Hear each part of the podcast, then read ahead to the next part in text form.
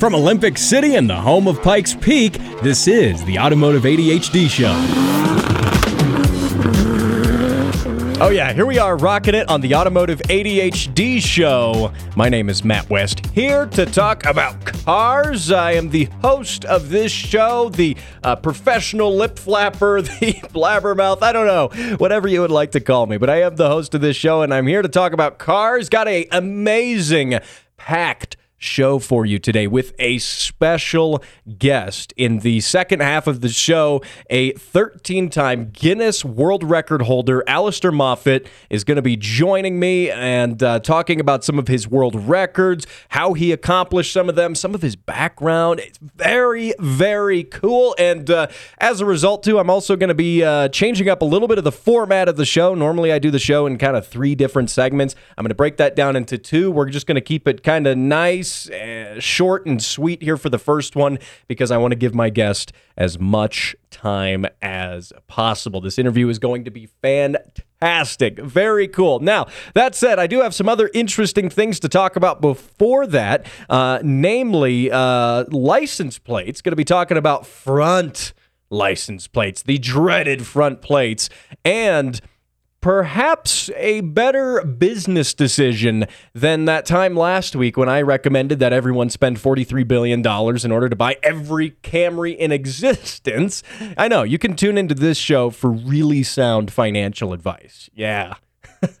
okay. I, I, I, hope that's what you're tuning into this show for, because uh, you know that's uh, that's what we do. That's what we do. No, that said, I, I want to just dive straight into that in the in the uh, spirit of moving quickly through things, ladies, gentlemen, Toyota stores. Um, let's talk about a, a financial decision that I think is is very good, which is that uh, for sale is the absolute treasure trove of Honda parts for any Honda fan. Uh, and this is amazing. So it, uh, it comes from a dealership in Jor- uh, in the country of Jordan.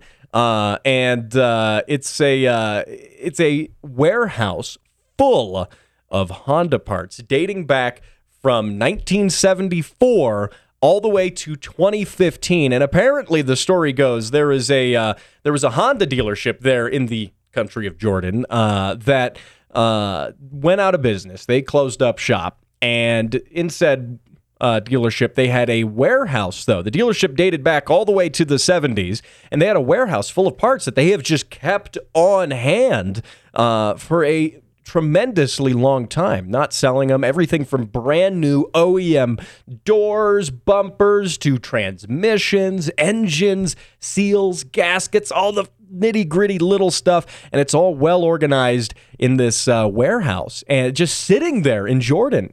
And uh, this is uh, this is really interesting because I mean, there, when you think of it, the the possibilities are just endless for these parts, you know. And this can cover any Honda fan, me like in you know S two thousands and things like that, all the way to people rebuilding classic, you know, first generation Civics could could make use of this. Now, the reason I'm telling you about this is this um, warehouse full of parts is for sale. yes, here we go. Uh, they are asking $1.75 million as the uh, buy it now price on uh, eBay. And I, I, should disclose if you go to this eBay listing now, uh, apparently uh, there were some issues with the listing. Uh, perhaps asking that much money on eBay. I'm not sure. Um, there was an error when you go to it right now because I was like, oh come on, I, I got to go bid on this. I don't even care if I if I've got the money. Let's just see what happens. And currently the bidding is closed and they haven't sold it yet, so it's a little weird. Um, and they did they are including shipping by the way. I'm looking at this uh, this parts listing. It's on eBay. It says Honda rare parts lot. And uh, going into some of the details, again, it's incredible. Also, not every day you find a eBay listing with a buy it now price of 1.75 million, but they are including shipping. So, uh, hey, that's uh, that's good. Uh, by the way, the shipping, the flat rate, it says flat rate shipping. Yeah, fifty thousand dollars. I'm sure that's legitimately what it would cost to box all of this stuff up, put it in some shipping containers, and freight it over uh, to wherever, whichever country you live in. Uh, and uh, obviously, you would want to avoid uh, certain shipping containers and ships, you know, that are known for sinking. um, the uh, the Felicity Ace of a couple months ago with all those cars that sank. That would be tragic to lose this sort of treasure trove of um, of Honda parts. And uh, but yeah, they uh, they they this is just cool. Like there's tons of parts. Uh, it says uh, 76% of the parts are 1974 uh, to the model year 2000, and 24% of the parts are 2001 to 2015. Now, see, this is where the astute businessman in me comes out and says, Yes, Honda parts, good. But think of it this way, right? Like, I just need some, you know, miscellaneous parts here and there for an S2000 and, you know, some stuff to sell to my buddies with Civics. And that, that's all I need. The rest of it, holy cow. I mean, you could you could sell this. You could sell you, you could make a whole business selling vintage Honda parts, and you could probably run a business doing this for several years before you ran out of money or ran out of not money. Hopefully, you don't run out of money doing this. That's the that's not the goal you want. But before you run out of parts, and um, I mean, imagine you know throwing 1.75 million in there. That breaks down to a uh, with all the parts, considering how many there are. That is an average of about $19 a part. And so that's $19 a part average. Doesn't matter if it's a, a, uh, panel clip and a connector or an entire door or an entire subframe for a, a Civic. It's 19 bucks. So, uh, and I guarantee if you were selling this stuff, you could, you know, sell it for a lot more than $19 a part. In fact, I'm damn sure you would be selling it for more than $19 a part. Uh, and especially some of these vintage parts, you know, you can't underestimate the price of vintage parts, and it's also it's kind of hard to price them initially. But the fact is, hey, you want a smart business decision? Here we go. Buy all of these Honda parts. Be the king. You would be the the the dawn of of Honda parts. I don't know. That would that would be kind of cool. Um, if only I had 1.75 million cash sitting in my bank account. You know how I would be spending it. Just saying. If now that said, if you do go the route that I talked about on last week's show of buying every single Toyota Camry that exists, and you have a, a few million left over, you know, I think the math we did, it, it was uh, there's there's a there's gonna be a little left over. You could buy that, and you could buy all these Toyota parts, or sorry, Honda parts, I should say, and uh, I think you would be a happy person. Every Camry in the world, boatload of Honda parts.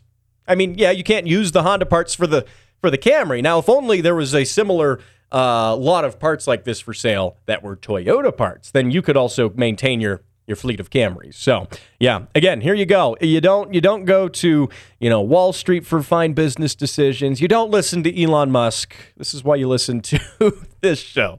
So, anyway, now, another topic I want to get onto real quick here before my uh, guest here coming up in the second half of the show. And again, my guest is going to be 13 uh, Guinness World Record holder Alastair Moffatt. Uh, but uh, no, another thing is license plates. And me as a car enthusiast, and perhaps you, uh, all share the collective opinion that front license plates are the worst thing in existence. The front of cars was front of cars were not designed with the notion of license plates in mind, and even cars that had them integrated. No, it just doesn't.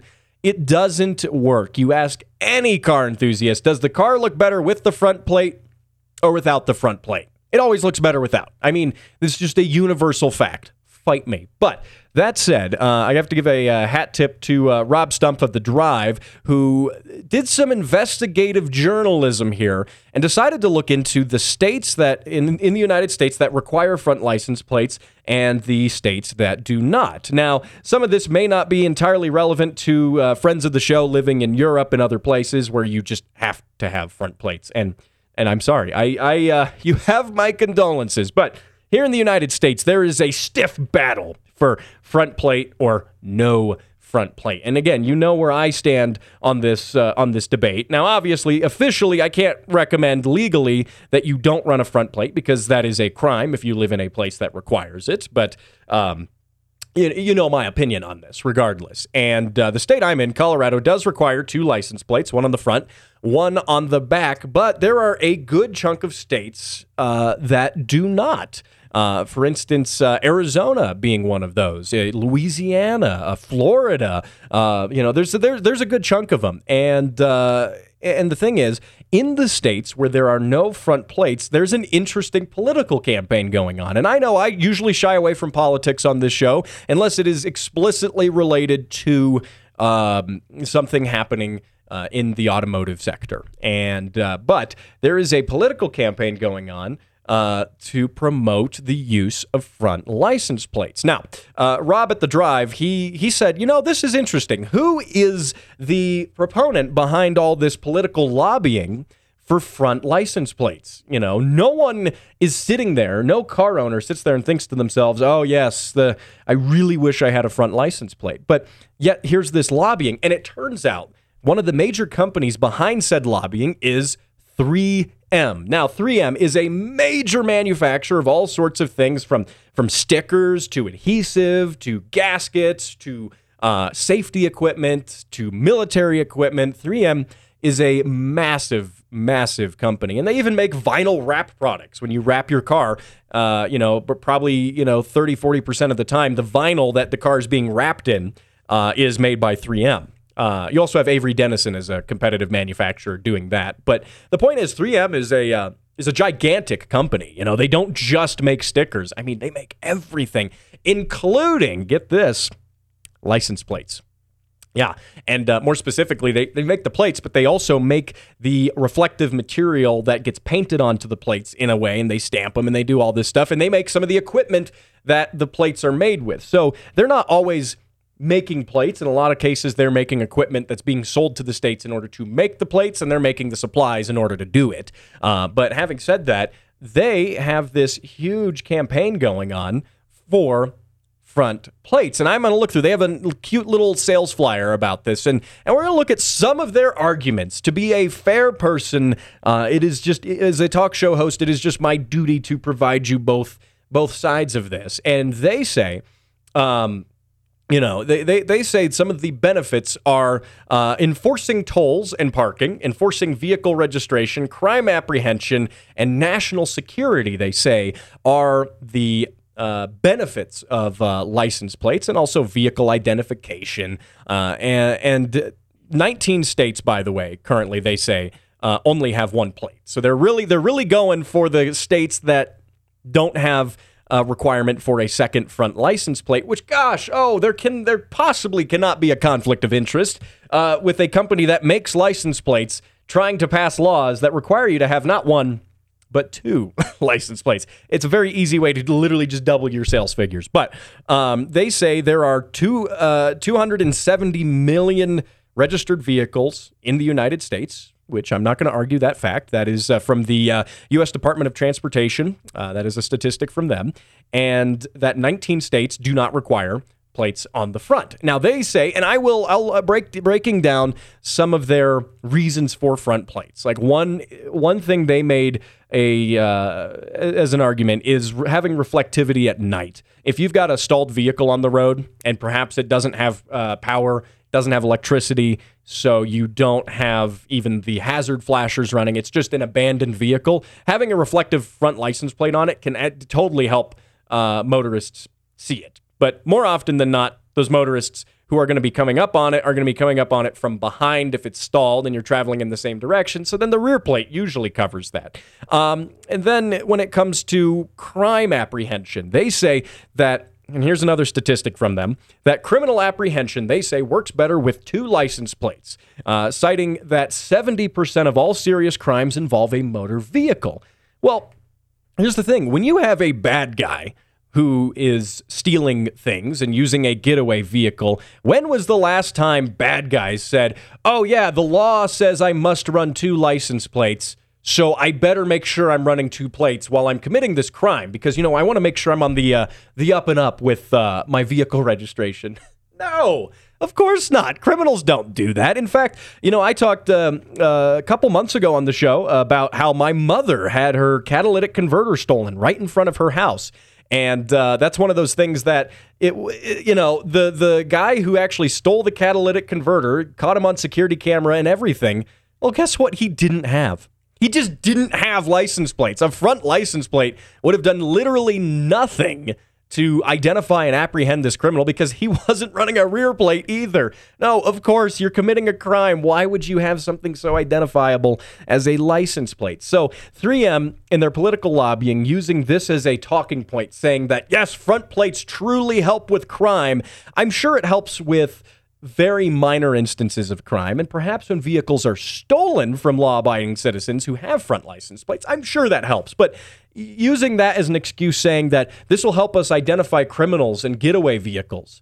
No, they don't run front plates. Like they're already committing one crime. What's to say that they're law abiding enough to make sure their vehicle is registered and that they're running the required two license plates? So I have to I have to disagree with uh, 3M on this. And uh, again, I live in a state that requires two license plates. And that is one unfortunate fact of living in the beautiful state of Colorado in the shadow of Pikes Peak. I'm looking at it out my window right now as I'm uh, doing the show here. And of course, you know, we have the Pikes Peak Hill climb and we have some cool stuff that goes on in the automotive world here.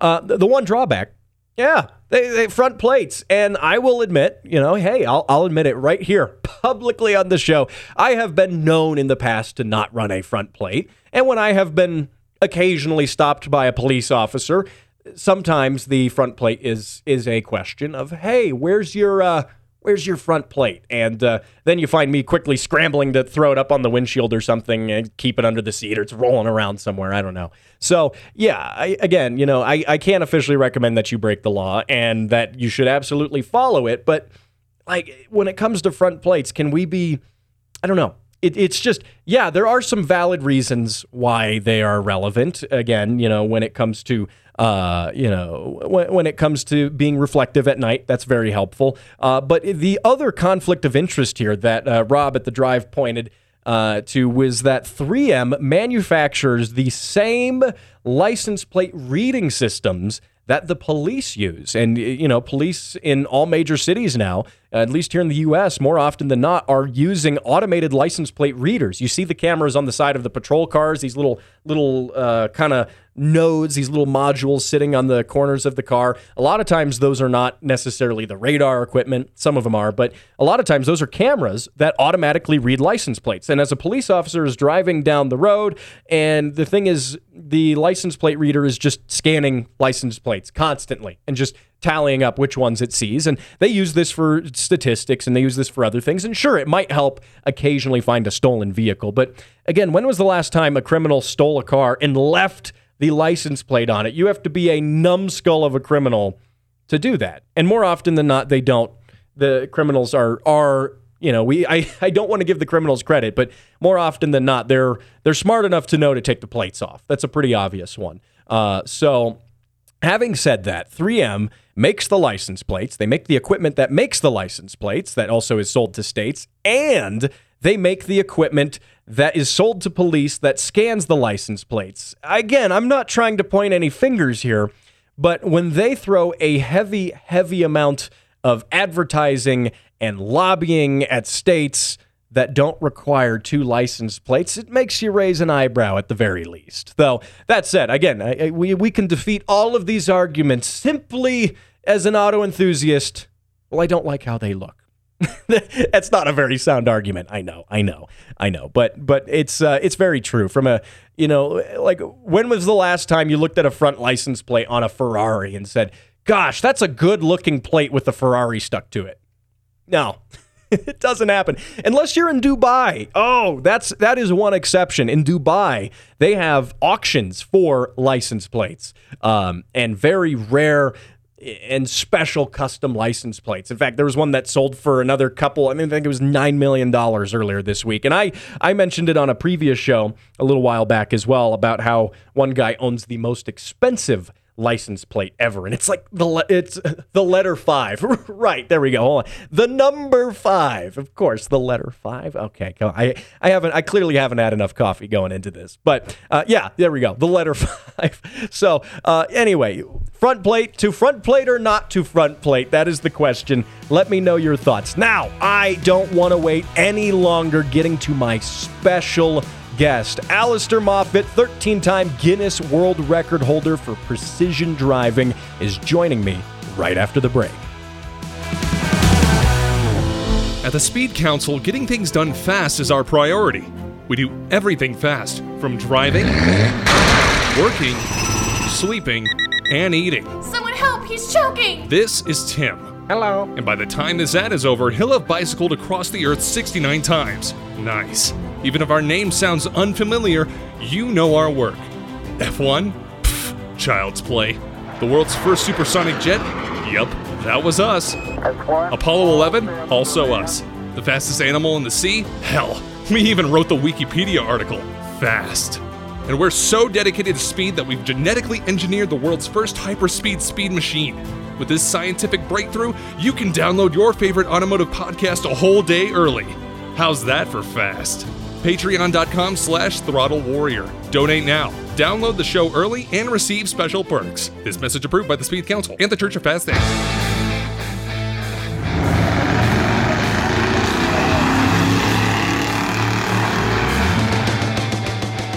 Oh, yeah, there we go. We are rocking it on the Automotive ADHD show. That car sound is courtesy of listener Brad Stapp. That is his 1964 Mercury Breezeway at the drag strip, racing his buddy in his 1964 Mercury Marauder. Two hot rods racing at the drag strip. How cool is that? Those Mercuries, by the way, they look incredible. The cars of the 60s, man. Oh my gosh. The styling is just absurd. I love it. Now, that said, if you have car sounds you want to share, you can share those and be entered for a chance to win the Automotive ADHD keychain. I've got a Got one of those sitting here on the desk. It tells your uh, friends you have questionable tastes in podcasts. Uh, and it's also a uh, convenient keychain. So, dual purpose item right there. You also get a $25 gift certificate to your favorite parts store. Send those car sounds in to matt at throttlewarrior.com or post them on the Facebook page, facebook.com slash automotive ADHD. Now, I don't want to wait any longer getting to my next guest. His name is Alastair Moffatt, and he has 13 Guinness World Records for incredible feats of precision driving. His stunt driving work has been seen on television and movies, having worked as well with the uh, BBC, National Geographic, and countless auto manufacturers. And now he is on my very humble podcast and radio show. Alastair, thank you for joining me on the show. Hi, Matt. Uh, nice to speak to you uh, here from England. So before we we talk about your records, which are uh, extensive, um, let's get into your uh, background. As I understand, so you started out in doing a lot of uh, motorsports, but just walk me through a little bit of your background, where you came from, and how that has now transformed over the years to you having 13 current, I should add, current uh, Guinness World Records. Yeah, so I started really young. I did the normal thing. Um, at age of 10 went into go-karts and then uh, as soon as i could get into uh, an actual car uh, there's a sport over here called auto testing. Um, i think it's called in, in the states with you possibly um, slaloms. Um, and it incorporates forward and reverse driving against the clock a start and a finish gate and you've basically got to do um, cover that ground as fast as possible. And uh, so I entered that when I was at 16 and um, managed to win the British Championship at that uh, seven times. And uh, so uh, that's my sort of background with that, and done other stuff, car trials and hill climbs and sprints, and and a, a bit of an all rounder at sort of anything with a wheel. I'll have a go at trying to drive it as fast or as hard as possible, really. So, uh, um, um, and then it sort of led into uh, I got asked to do some displays um, uh, with the uh, with the auto testing when I was quite young, and uh, moved on from there. Really. Wow, very cool. And uh, yeah, here I, I, believe we'll we call that usually I think autocross now, uh, and it's uh, you got a big course with a lot of cones, and that's perhaps one of the friendliest ways to start into any sort of performance driving. I would say. Um, and uh, it's it's very cool. We even I, I've gone to some of the events here, and I mean there are kids out there who are 16. So starting out a lot like a lot like you did. Um, now, looking at just a, a few of your records, um, tightest forward parallel park, narrowest gap driven on two wheels, uh, tightest 360 degree spin in a car, and tightest triple forward parallel park. I, I triple forward. I, I'm pretty sure that wasn't on the driving exam when I took it. But which uh, what challenge or which which record would you say uh, was the most challenging? Uh, the most challenging record that uh, I've done is um, uh, the, narrowest gap driven through on two wheels by two cars. So we had to actually. Uh, my brother had to learn how to do, drive on two wheels. I had previously learned, uh, and we had to get two minis through a gap at exactly the same time on two wheels, and it was it was so tight. It was just unbelievable. His his wheel was in front of my windscreen as we went through through the gap. It was that wow. tight. Um, and obviously, it's it's very it's very easy when a car's on the ground to be that precise. But when you're actually trying to balance something at the same time, you do have an element of sway in in the car and how it's reacting. So it, it, was a bit of a synchronized sort of sway of the cars as it went through the gap, and uh, uh, that was by far the hardest challenge we've, we've, I've had to do. So it was it, the level of uh, of achievement was immense. So. so. Wow. And again, it's incredible. And when you look at some of those achievements, you know, and I, I was just looking through some of the, the world records you have, and it's, you look at that and you go, how, how is that even possible? And also, like when you, um, when you talk to the guys, I'm, I'm sure when you call up the folks at Guinness and they, they go, wait, you're going to do what with the car? yeah. So, I mean, the, very few of the records are, are, new, so they're, they're all uh, current records. So there is guidelines, and they can um, to actually achieve that record. And that, like for example, the forward parallel park. I mean, that's uh, that is designed originally in the wording for that for um, parking alongside, pulling alongside a car, and then reversing into the space and then it moved on that it got so tight that that was unachievable. So then that they allowed you to have a run up at it and actually handbrake it into the space at about 30 or 40 mile an hour. Um, so uh, that record has been on a world tour. Um, I've lost that record about three times to either there was a couple of guys in China and a and a guy in Germany were determined to prevent me from uh, actually holding that record for more than about three or four months. Um, but I've got the record down to 7.5 centimeters, which is sort of a cross diagonal of a post it note, um, slightly less than that. Um, and that's combined front and rear gap. And uh, that record has stood for the longest it's ever stood for now. So since about uh, 2015, I think it was. So, uh, yeah, so uh, it's got it with every world record, it gets to the point where as if you win a world rally championship or Formula One championship or a NASCAR or something like that, you only have to be the best that year. But to do a world record, nobody nobody has ever done it tighter, faster, or or harder in in the history of that record. So uh, so somebody will have to have to pull out all the stops to try and beat that 7.5 centimeters. It's uh, it was a it was a big challenge to get it, and uh, they will uh, they will they will struggle. Right, right. And when you're when you're doing these records as well, or, or when you're looking for for other records, do you see guys who do a record and say, "Oh, you know, I think I, I can beat that as well"? What's what's sort of the thought process that goes into when you when you find a record like that to maybe beat?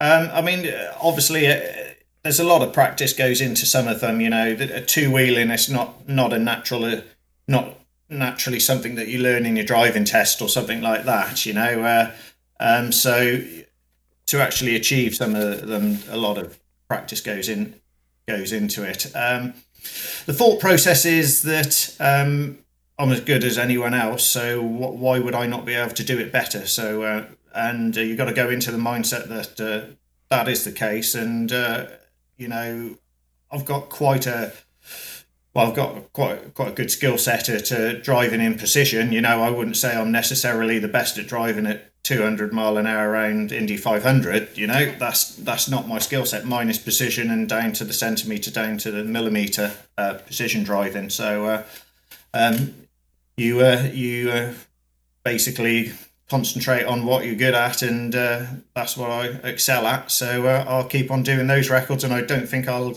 go for the speed records. I don't think.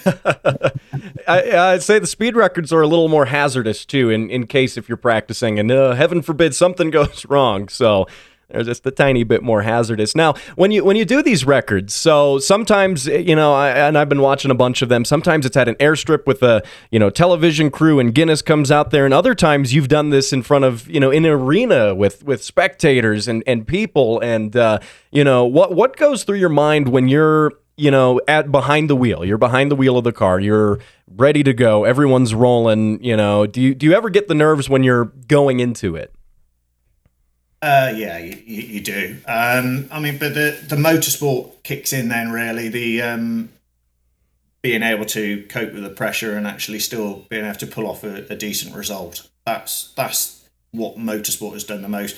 A lot of the other people that have, have done these records uh, uh, have learned a process to actually, you know, the car. If you look at the, the marks of the car on some of the on stuff on YouTube, the car is they just drive in, you know, 500 times into a space and, and, and get a process down to it. But when it comes to the pressure and actually achieving it, uh, you, yeah, you need to you need to have, you have to step step the game up and uh, the motorsport and and that is actually that's that's the biggest thing that I've taken from from that. Okay, and, and and that's why you're a professional at it as well. Very, very cool. Now, again, my guest is precision driving world record holder Alastair Moffatt, and uh, Alastair. So you you also operate a company called Stunt Drive UK. Now, I would uh, I would assume b- by the name that it involves stunt driving, but you also told me before we uh, uh, before the show here that it was the first stunt driving company of its kind in the UK. What what sort of stuff do you guys do? Uh, so just uh, te- teach um, people that just want to come on a like an experience day or anything from that through to we've taught stunt men and women from all over the world. So uh, from Australia and China have come to us to, to learn some of the tricks of the trade, really. So um, so we do handbrake turns, the parallel park, um, and J turns, and we also have got a classic mini which has got a stabilizer, much the same as you'd have when you were learning how to ride a bike on the side of it. And uh, that allows um, us to teach the general public how to actually uh, give them the sensation of actually driving a car on two wheels. So the car will go up to over 45 degrees and uh, quite safely because it's got a stabilizer to stop it going over any further. And uh, yeah, so it's a it's a great day out and a bit of it's a good fix for any adrenaline junkie that uh, wants to have a go at it, really. Wow, that is very cool because that's one thing that I think of when when I see precision driving or when you see the guys on, um, oh, for instance, television ads, you know, and maybe in a Mercedes commercial swinging a car around or doing some sort of stunt driving. You know, the the the question, at least to me, always being at least a car guy, has always been, you know, oh gosh, how do you get into that? Like I can go to the the you know local track and you know, spend a few bucks and go do an open lapping day. I can go do a rally event, but like when you get to that that professional level, I mean, you know, things are a, a little different and it sounds like your company is kind of able to at least provide a little a little bit of a gateway into to people getting into that. Now, where uh, for someone who would be interested in doing more stunt driving, precision driving, you know, where's uh, where's the next step? Would you say from you know just being an enthusiast to actually going out and doing it and you know learning from professionals? I mean, it, so you you've got to uh, obviously have a, a decent skill set. So uh, uh, most of the stunt men and women within the UK that actually uh, are on there's a register for that, and to be on that, you've got to be at a certain level in certain characteristics of uh, uh, of sport. So uh, so you've got to be a high level at, of of the motorsport, a high level of um, you've got to have a martial art, a couple of martial arts in there, and um, so it's you've got to be a, a, a finely tuned athlete in good at most stuff really. So um, so that's uh, that's to get onto the stunt register and that. So uh, it uh, it does involve a lot of commitment and work. It's not something that uh, you can just say I'm, I'm good at driving a car and uh, I I'm or uh, you know willing to take the risk in that um, it's to enable you to uh, be able to absorb impacts and uh, stunts and that. It's not something particularly that I'm exceptionally uh, keen on doing, and I wouldn't necessarily want to drive off a perfectly decent bridge in a car. It's uh, that's not something I, my skill set lends itself to. It's more precision driving, really. Right. I quite, I quite like. I, have got no desire to be uh, cannoned uh, cannoned off a Grand Canyon or anything like that. You know, it's uh, so uh, I'll, I'll, stick to my precision sort of stuff and uh, and uh, let let some of the others have a, a go at all, all the martial arts stuff and that.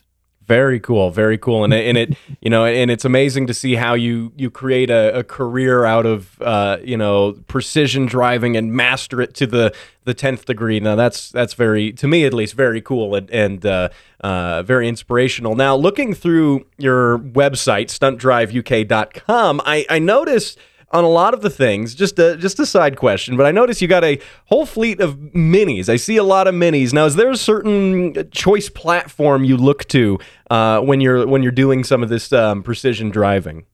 Okay, so the so the reason we've um, we've picked the uh, the mini for for our stunt driving experience days is uh, is just purely and simply it's iconic. It's the car that people love to drive, and uh, the Italian job really is, is, is the key thing. The red, white, and blue mini, and um, it, it puts a smile on their face just looking looking at the car, let alone actually uh, driving it. So uh, the car is exceptionally good. Um, it's it's basically a box, um, and uh, it, it, it's very easy to actually achieve all the stunt. Well, I wouldn't say it's easy, but it, it it's easier to do it with a with a classic car without any of the aids of ABS and traction control and all the stuff that I hate and have to disconnect if ever I want to have any fun in the car. so, oh, yeah. uh, so we go back to basics of a, a, car with no aids. That's that's that's the key thing with that car. So yeah. Awesome, awesome, and and you're right. It absolutely is iconic. And when you when you look at your your website there, Stunt Drive UK, and it's got minis on the front. When I think of you know, small, nimble, you know, uh, uh, British cars. I mean, Mini right there. That's that's first and, and foremost. Uh, now you've got a load. You've got loads of accomplishments in your your name already. But is there anything on your radar? Um, you know, be it records, be it uh, motorsports, or uh, you know, more stunt driving, precision driving. Is there anything that you haven't done yet that you're looking to do? Oh, there's always there's always another goal. Uh, records there is one particular one I'd like to go. It's not. It, it would be a. If you you must have seen the reversed, um, or if sorry, your you, your viewers or listeners might not have uh, uh, have seen it, but the tightest reverse parallel park, which was a white mini reversing flat out across a car park at uh, 40 mile an hour, and then it does a J turn and then a, into a parallel parking space all in one movement. That's my most iconic world record, and uh, that that took some learning and practicing. I'd like to try and actually put another element to that uh, that record and make it even even harder than what it was. So um, we're, we're that's the record I'd like to try and uh, do. Actually, get another bit of a spin into that or something. So uh, to make it even harder because it was hard enough as it was. I was gonna say, I mean, it's already pretty difficult, and you're saying, "No, let's let's make it harder now. Let's make it." Yeah, well, that's it. So, um, uh, as I said, most of the that was a record which I took off uh, another couple of guys, and they, they've bowed down to that one again. So, uh, um, so we might have to make it a little bit harder. But that record, um, the, the key thing the, the you say about the minis and that uh, the reason I've, I used a mini on that it's uh, it's interesting to know that a classic mini will do three mile an hour faster in reverse gear than it will in first gear so that's why I picked that. It's it's got the highest top speed in reverse gear that I can find. So uh, and that's what you needed to get into that space so. Really, I at yeah. least c- coming from my background, I never knew that about the uh, the minis, and then that kind of ties into why you know it's like well the mini you, you used it for this reason and this is why you did it and that's that's super cool. That is fascinating. Yeah. so with, with, that record as well we only had a, few attempts. The one thing we did uh, we, did uh, try and uh, um, sort it out but uh, was something which was slightly overlooked. That the sheer speed that it was going at, um, the engine got zero cooling because of the um, because it's not designed to go backwards at that speed. So you only got about three attempts at that record before you had to let the engine cool for about 15 minutes to 20 minutes because it was at, you could fry an egg on it. It was that hot. Um, and we tried ducting it air into it, but um, it hadn't uh, it hadn't really solved the issue. So uh, so that was that was achieved within uh, two attempts, and I only had one left before I had to have a half an hour tea break. So it was, so it was the pressure was on to achieve it, and uh, it, it, was, and that that was that was in front of the world's uh, world stage as well. So um, it was yeah really cool. Wow, wow. And yeah, that's another case I would have never thought that that's a factor you have to consider when driving in reverse is that well the radiator's in the front of the car and uh and, and it also just goes to point out too that you're you're doing these records with uh, otherwise fairly unmodified cars. They're not drastically modified. You know, they're they're not modified to be suddenly mid-engined in order to do it. I mean, it's a you know it, it's a uh, average car at the end of the day that you know you're you're doing these uh, feats of precision driving in, uh, which is incredible. Yeah, so I mean, if you look at the, the films nowadays, um, I mean, if you look at the old James Bond films, and you know the cars are actually doing the stunts for real, you know the corkscrew jump and the two wheeling and all that, and nowadays they just tend to put stabilizers on it or CGI it in, and um, you know, so the cars don't actually have to achieve a great lot really. So it's nice to actually go back to basics and. Uh, sit there with a pen and paper and work out the physics and see if it's possible to even achieve it um, in a car with no aids and no supports. And uh, it, uh, it is, it's a great uh, achievement um, or sense of achievement when you, you actually achieve it in something which was never designed to even do half of the stuff that you do with it. Right, right. Now, uh, and are there any uh, any sort of um, you, you mentioned like uh, you know old James Bond films? There are there any sort of like inspirations that you look at like that that maybe kind of at least get the gears turning in your head about ideas and things to do and things like that? Yeah, so I mean, a lot of the TV TV ads and stuff like that. It's it's quite interesting what people actually think of um, with actual stunts and even CGI in it, um, and actually achieve not actually doing it, but doing it with CGI. And is is is that even possible to do that with a car? And some of it is, and some of it obviously isn't. You know, uh, but. Uh, there's there's a few TV adverts over here in the UK at the minute which are going around, which uh, I think could actually be achieved with with a car with a bit of effort. So we might try and have a go at some some of those. I think. Wow, perhaps a uh, perhaps another world record in in the future as well. Uh, yes, I, I, think so. So um, obviously, the the world sort of came to a halt for a couple of years, and uh, um, I, I, need I need a bit more seat time really to uh, to get match fit. We've not been able to drive anywhere over here in the UK for a lot of sort of thing. We've been sort of uh, so uh, I, I've started back on the motorsport uh, this year and it's going okay. So that normally gets me back up to speed pretty quick. So uh, I think about another half a season of this. So uh, and we'll see if we can get something going by the end of the year, maybe for a world record around November time is my aim. Because um, uh, they do a Guinness World Records Day in November, you see, and uh, I'll, I'll try and get a record for that day. So what they do is they do a world world tour. It starts in Australia, and somebody does a, a world record in Australia, and it works its way across the country. Um, and I I've represented England on which was my reverse parallel park on the November date before, and then it carries on around. So it's so they get a record in each country on the way around on the timeline. So it's quite a clever thing. Wow. That that that is, and uh, that gives I think a lot of folks an opportunity to get in there and and do something at least instead of having to I don't know. It probably saves Guinness the trouble too of go flying out to each record holder every time. I, I got out done. I was. I thought mine was the most iconic that year until we got to to the states, and you've got um, a bulldog over there that can skateboard, and it went underneath twenty five people's legs with them open, and that that just made it onto every newspaper over here and and the TV and all that. So uh, we got outdone by a, a dog on a skateboard. oh man. Well, hey, that's one way to uh, to set the uh, bar. Gotta gotta beat that pesky dog for the uh, Guinness World Records. So, Alastair, really appreciate it. I want to thank you for uh, joining me on the show today. Okay, thanks, Matt, and uh, everybody drive safely and don't don't try and copy me. don't try this at home. There, you, there you go. Do it on a on a nice, well sanctioned racetrack at the very yeah. least. Or I never told you to do it. That's the other one. Yeah. Right, right. You didn't hear it. You didn't hear it from Alastair. So. Yeah.